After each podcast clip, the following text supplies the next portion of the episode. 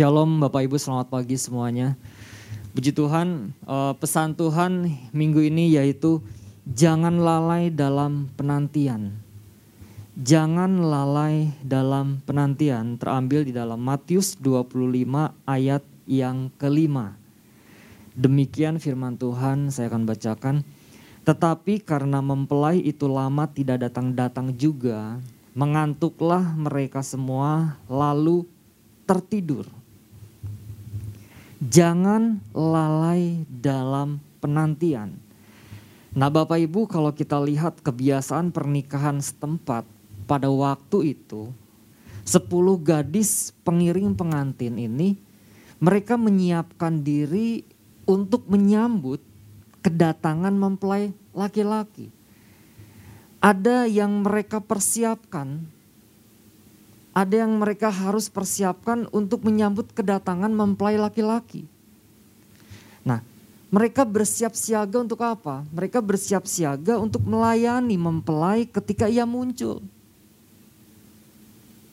Nah mengenai 10 gadis ini kita kan tahu bahwa kita menemukan ada lima gadis uh, bodoh dan lima gadis bijaksana. Dan kita lihat juga ke 10 gadis ini semua sama-sama menantikan Cuman kita lihat yang lima ini mempersiapkan dengan matang. Tetapi yang lima ini tidak mempersiapkan dengan baik. Mereka lalai, mereka tidak membawa minyak cadangan dan ini kelalaian yang sangat fatal Bapak Ibu. Kenapa saya katakan kelalaian yang sangat fatal? Nah, sepuluh gadis ini ditugaskan untuk menjaga. Supaya ketika pengantin masuk ada perayaan memakai terang dari pelita ini. Nah kalau kita lihat dalam tradisi Israel Bapak Ibu, pelita ini mempunyai suatu makna yang penting. Pelita ini mempunyai suatu makna rohani yang penting. Nah ternyata pelita itu melambangkan ketetapan Tuhan bahwa Tuhan mau senantiasa hadir di tengah Israel. Nah, jadi pengertian pelita itu sangat penting. Itu sebabnya pengantin yang masuk uh, ke rumah mesti disongsong dengan pelita. Karena ini menjadi simbol kehadiran Tuhan itu sendiri. Ini menjadi suatu perjanjiannya yang dinyatakan lewat keluarga yang akan dibentuk keluarga baru yang akan dibentuk. Nah Tuhan menyampaikan pesan jangan lalai dalam penantian. Artinya saya, kita semua orang-orang percaya yang sedang menantikan sesuatu mungkin, yang sedang mengharapkan sesuatu, yang sedang mendambakan sesuatu, yang sedang menunggu penggenapan atas janji itu, dikatakan jangan pernah lalai. Jangan pernah lalai. Nah kenapa? Saya renungkan ini Bapak Ibu. Kenapa ya? Jangan lalai dalam penantian. Berarti kan di situ harus, harus ada kesiapan. Saya harus siap, Bapak Ibu harus siap. Orang-orang percaya harus siap di dalam kita penantian itu. Nah saya coba renungkan ternyata gini Bapak Ibu. Karena di dalam penantian itu membuahkan pengharapan penantian itu membuahkan pengharapan. Nah kalau kita perhatikan 10 gadis ini menanti.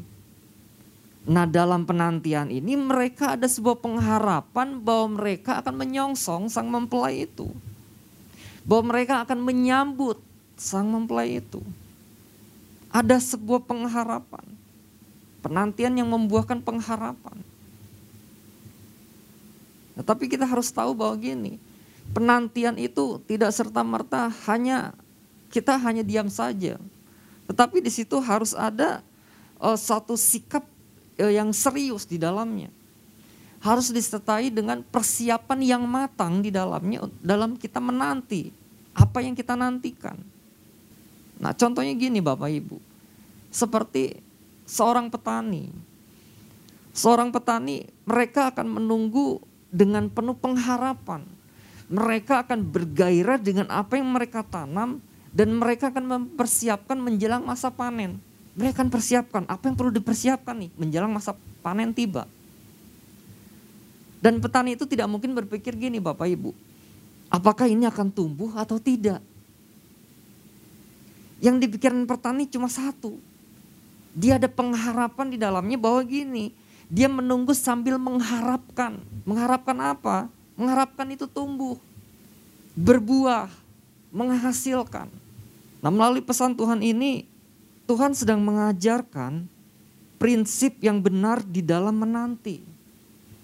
Memiliki sikap yang yang yang memiliki sikap yang tepat di dalam masa penantian itu. Apa pun jenis penantiannya, kita harus membangun mentalitas spiritual yang benar. Sehingga paham apa yang dimaksud dengan gadis-gadis bijaksana yang membawa persediaan minyak dan gadis-gadis yang tidak membawa persediaan minyak. Nah Bapak Ibu pagi hari ini beberapa prinsip penantian yang harus kita pahami berkaitan dengan pesan Tuhan. Yaitu di dalam Matius 25 ayat yang ke-8. Di sana firman Tuhan dikatakan gadis-gadis yang bodoh berkata kepada gadis-gadis yang bijaksana. Berikanlah kami sedikit dari minyakmu itu sebab pelita kami hampir padam. Ayat selanjutnya. Tetapi gadis-gadis yang bijaksana itu tidak nanti tidak cukup untuk kami dan untuk kamu. Lebih baik kamu pergi kepada penjual minyak dan beli di situ prinsip penantian yang perlu kita pahami berkaitan dengan pesan Tuhan ini adalah bertanggung jawab atas diri sendiri. Nah, gadis yang bodoh, dia tidak siap dengan minyaknya. Dia tidak mempersiapkan ada minyak cadangan yang harus dia bawa. Sedangkan gadis yang bijaksana, dia sudah mempersiapkannya dari awal dan dia sudah membawa minyak cadangan. Karena kita lihat karena gadis bodoh tidak siap dengan minyak cadangannya, lalu dia meminta kepada gadis yang bijaksana. Nah, kalau kita lihat dikasih atau enggak Bapak Ibu? Ternyata kan tidak. Dikatakan apa? Tidak. Nanti tidak cukup untuk kami dan untuk kamu. Lebih baik kamu pergi kepada penjual minyak dan beli di situ. Nah mungkin kita melihat gini Bapak Ibu. Kok gadis-gadis yang bijaksana ini sepertinya pelit sih. Kok gadis-gadis yang bijaksana ini kok nggak mau ngasih ya? Kok gadis-gadis yang bijaksana ini nggak mau berbagi? Sepertinya tidak peduli. Ya, tapi di sini kita akan belajar satu prinsip yaitu gini. Prinsip yang mendasar bahwa kita kita harus bertanggung jawab. Kita harus bertanggung jawab atas diri kita. Apa yang kita persiapkan saat ini itu menentukan nanti di suatu hari nanti. Nah kita sedang mempersiapkan diri kita Bapak Ibu. Kita sendiri yang akan berhadapan dengan Kristus itu sendiri. Kita sendiri akan berhadapan dengan mempelai itu sendiri. Itu berbicara tentang apa? Pribadi kita, bukan bicara tentang orang lain. Artinya nggak bisa diwakili. Kita akan berhadapan dengan sang mempelai itu. Bukan orang lain. Tapi diri kita, pribadi kita yang akan berhadapan dengan sang mempelai itu.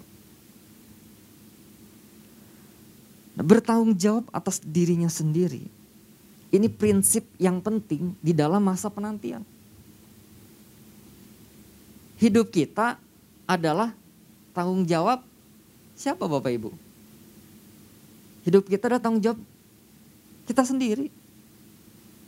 Dalam Galatia 6 ayat kelima, firman Tuhan di sana dikatakan, Sebab tiap-tiap orang akan memikul tanggungannya sendiri.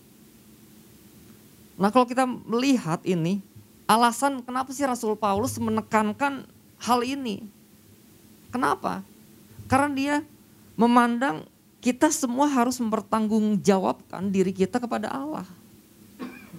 Mempertanggungjawabkan hidup kita kepada Allah. Nah artinya di masa penantian ini ada tanggung jawab pribadi, ada kewajiban, ada tugas, ada beban yang harus ditanggung, yang harus dijalankan dengan setia dalam kehidupan sehari-hari. Nah, di dalam penantian kita tidak bisa hanya diam saja Bapak Ibu. Kita tidak bisa tidak hanya bisa diam saja menanti jawaban doa atau menanti janji Tuhan, tetapi di sini kita tidak ada langkah, di sini kita tidak ada sikap atau tindakan yang kita kerjakan. Nah, kata bertanggung jawab sendiri itu berbicara tentang apa Bapak Ibu? Saya akan bagi di sini bertanggung jawab yang yang A. Bertanggung jawab atas diri sendiri itu berbicara tentang pertumbuhan rohani. Karena apa? Karena kita dipanggil untuk menjadi dewasa.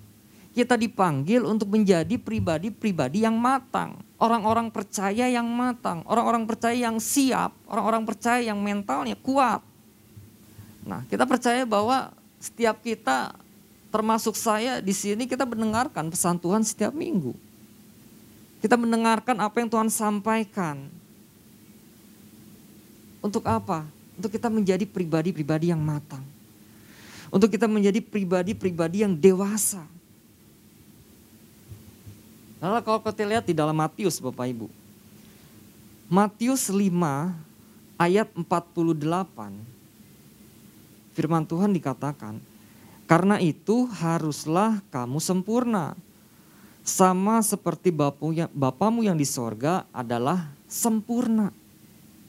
Artinya kita harus mencapai kedewasaan itu seperti Bapak kita yang di sorga.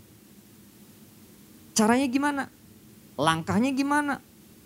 Untuk kita bisa gini, mencapai kedewasaan seperti Bapak kita di sorga. Caranya mengupgrade setiap kehidupan kita. Saya mengupgrade kehidupan kita secara rohani. Memperbaiki kehidupan kita hari demi hari. Mungkin ada hal-hal yang harus kita benahi. Mungkin ada hal-hal yang harus kita perbaiki dalam hidup kita. Secara rohani. Di dalam Matius 25 ayat ke-6. Ini menarik sekali Bapak Ibu. Di sini dikatakan. Waktu tengah malam terdengarlah suara orang berseru. Mempelai datang. Song-songlah dia. Di dalam ayat ini kita harus memiliki ketajaman dalam mendengar Bapak Ibu. Dan mau melakukan. Nah sering kali gini, kita kalau bangun tidur contohnya ya. Contohnya kalau bangun tidur nih. Kita kan suka pakai uh, alarm atau jam beker nih. Alarm udah berbunyi misalkan menunjukkan pukul jam 4 pagi. Alarm sudah berbunyi dan kita mendengar. Kita mendengar memang, tetapi kita tidak mau melakukan sama aja percuma Bapak Ibu. Tapi di sini ketajaman, bicara tentang ketajaman rohani, kita harus melakukannya juga Bapak Ibu. Mendengar suara Tuhan. Cara mendengar suara Tuhan seperti apa Bapak Ibu? Ini tadi yang masuk dalam bertanggung jawab terhadap diri sendiri. Itu berbicara tentang pertumbuhan rohani. Nah pertanyaannya, bagaimana untuk kita mendengar suara Tuhan?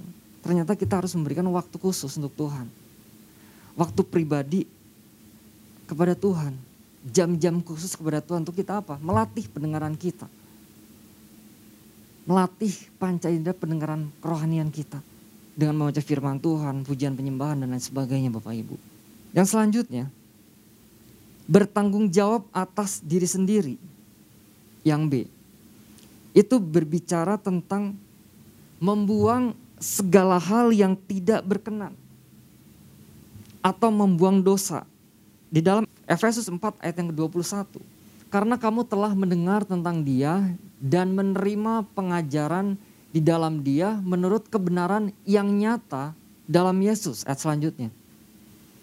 Yaitu bahwa kamu berhubung dengan kehidupan kamu yang dahulu harus menanggalkan manusia lama yang menemui kebinasaannya oleh nafsunya yang menyesatkan.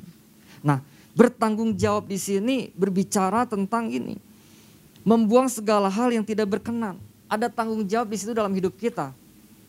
Apa yang harus kita lakukan? Yaitu membuang segala hal-hal yang tidak berkenan di hadapan Tuhan. Apa itu?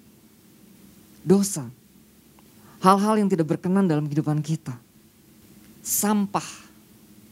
Mungkin ada sampah-sampah yang dalam kehidupan kita yang harus kita buang di dalam masa penantian ini ada hal-hal yang harus kita buang, mungkin kehidupan kepahitan, mungkin kecewa, ketidakpercayaan sama Tuhan. Nah, kalau di dalam penantian, kalau tidak percaya, rasanya sia-sia Bapak Ibu.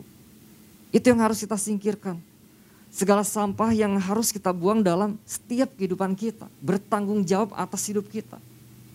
Nah, yang selanjutnya, bertanggung jawab atas diri sendiri itu berbicara tentang apa, Bapak Ibu? Itu berbicara tentang hidup yang selaras dengan apa yang Tuhan mau. Nah, sering kali kan kita hidup berjalan dengan apa yang kita mau. Tetapi kita tidak mau berusaha untuk apa sih yang Tuhan mau dalam hidup kita. Apa yang Tuhan mau sih? Apa yang Tuhan inginkan? Rencana apa yang Tuhan mau dalam hidup saya? Seringkali gini, Tuhan selaras dong dengan apa yang saya mau. Tuhan selaraskan, selaras dong dengan apa? Dengan doa yang saya panjatkan. Dengan kemauan yang saya, saya mau. Bertanggung jawab atas diri sendiri itu berbicara tentang hidup yang selaras dengan firman Tuhan. Selaras dengan perkataan Tuhan. Dan ini memang tidak mudah. Kita harus belajar hari demi hari memperbaiki hidup kita hari demi hari. Nah, kita nggak bisa beranggapan gini bahwa kehidupan kita itu ada di orang lain. Itu nggak bisa Bapak Ibu.